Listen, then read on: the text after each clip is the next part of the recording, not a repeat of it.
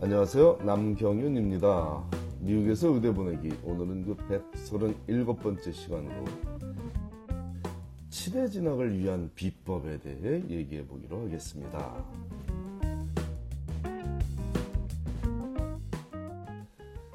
의대 진학을 위한 비법 아닌 비법들은 이미 넘치게 공개됐, 공개했으나 치대 진학에 대한 얘기가 부족하다는 여러 가정의 지적에 따라 오늘은 치대 진학에 도움이 될 만한 얘기들을 해보려 합니다. 하지만 지금까지 말해온 바와 같이 의대와 치대에 진학하고자 하는 학생의 마음가짐은 오직 환자만 바라봐야 하는 공통점을 지니고 있으므로 굳이 치대와 의대가 다른 기준이 적용되지는 않는다고 믿고 있습니다. 그래서 제 제자들 중에 현재 NYU 치대에 다니는 학생에게 부탁을 했습니다.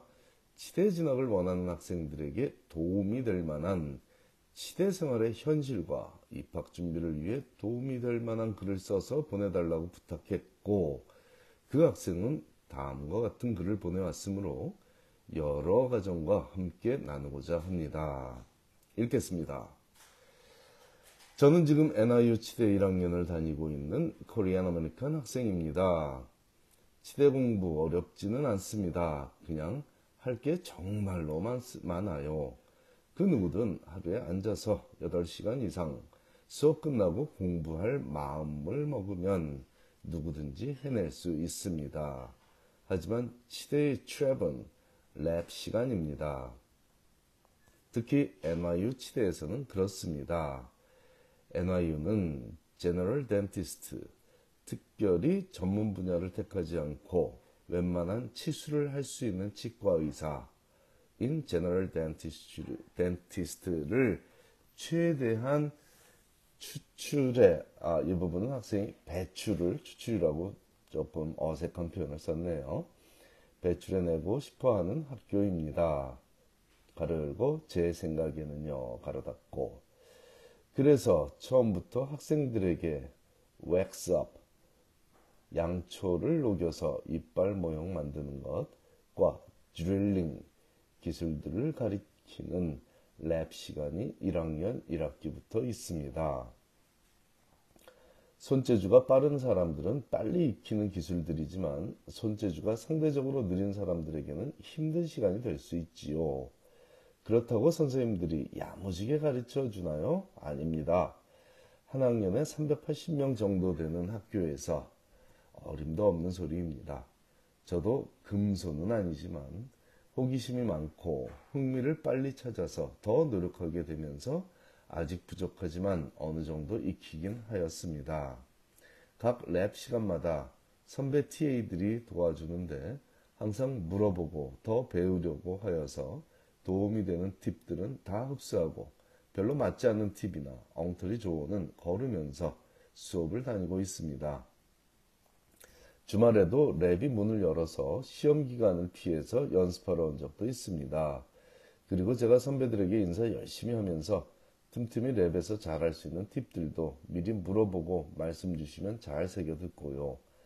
이 lab 시간을 잘못 보내면 공부하고 외워야 하는 시간에 따로 lab에 들어가서 연습을 더 해야 하기 때문에 많은 사람들에게는 힘들 수 있습니다. 특히 2학기 때 practical들을 보기 시작하는데 그것이 점수에 큰 반영되어서 더 스트레스를 받을 수 있고요. 제가 권하고 싶은 것은 dental shadowing도 중요하지만 혹시 dental tech lab에서 일할 수 있는 기회가 생기면 꼭 잡으시기 바랍니다. 이상입니다. 자, 아주 단순한 철자 오류를 제외하고는 제가 전혀 손대지 않고 학생이 보내온 원문 그대로를 소개하므로 금손과 같은 표현이 나오지만 누구라도 이해하는데 어려움이 없을 진솔하고 생생한 내용을 소개하고 있는 이 글의 내용처럼 치대 공부 자체가 어려워서 힘든 일은 없습니다. 의대 공부와 마찬가지로 공부할 양이 엄청나게 많다는 점은 사실이지만 학생으로서 공부를 열심히 하는 일이 익숙한 학생이라면 무리 없이 해 나갈 수 있습니다. 하지만 치대생으로, 아니, 치대 지망생으로 꼭 챙겨야 할 사항은 빠르고 좋은 손재주라고 이 학생은 강조하고 있는 것을 다들 알 수 있을 것입니다. 실제로 제가 정기적으로 다니고 있는 치과에는 해당 치과 의사가 만들어 놓은 레, 레고 작품들로 레고 레고인가요? 그 블럭 같은 거 만드는 작품들로 온통 장식이 되어 있고 또 다른 치과 의사인 제 대학 선배는 아직도 손재주가 녹쓰는 걸 방지할 겸 취미생활 겸 해서 클래식 기타를 손에 달고 사시더군요. 손재주 하면 치과 의사가 되기 위한 가장 중요한 덕목 중의 하나라는 사실은 아무리 강조해도 부족하지 않을 사항인데 앞에 소개한 치대생의 편지에서도 그 중요성이 대단히 강조되어 있으니 모든 과정에서 꼭 주지하기 바랍니다. 여기서 손재주보다 더 중요한 한 가지를 다시 짚고 가고자 합니다. 치과 공부가 어렵지는 않지만 할 게 정말로 많다는 학생의 말에는 영어 독해력의 중요성에, 중요성에 대한 뼈저린 소감이 깃들어져 있습니다.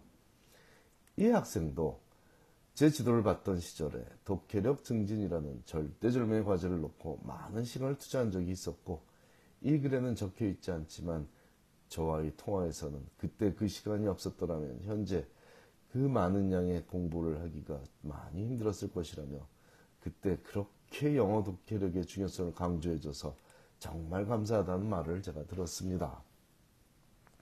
지대생도 그렇게 느끼는데 의대생이야말로 말할 것도 없이 더 뼈저리게 느끼는 상황이 맞습니다.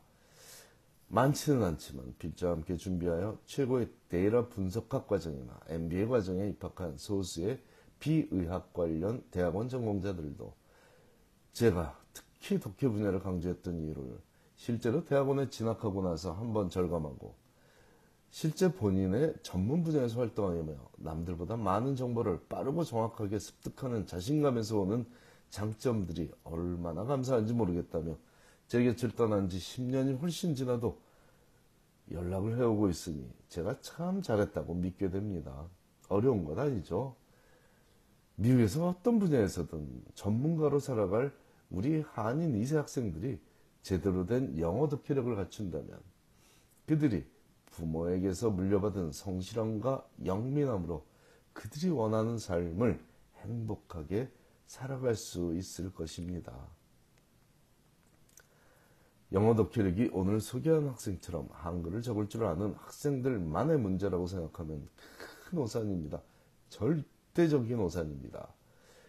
미국에서 태어난 학생이더라도 부모가 영어로 자녀에게 정치, 경제, 사회, 문화에 대해 깊이 있는 대화를 해주지 못한 모든 가정에서 벌어질 수 있는 우리 한인 사회의 약점이라는 점을 인지하기 바랍니다. 이미 도서관에 가서 살다시피 살다시피 하게 해준 부모의 그런 가정에서는 나아져 있는 문제도 사실이지만 또한 다음 세대에서는 분명히 나아질 사, 사항이지만 2018년의 한인사회에서는 넘어야 할 산이고 풀어야 할 숙제 맞습니다.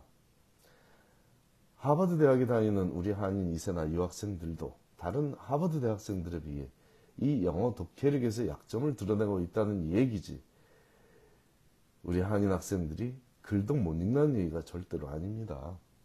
지금 제 이 말을 이해하지 못하고 나는 내 아이에게 영어로 세상을 가르치지 않았더라도 내 아이는 문제가 없다.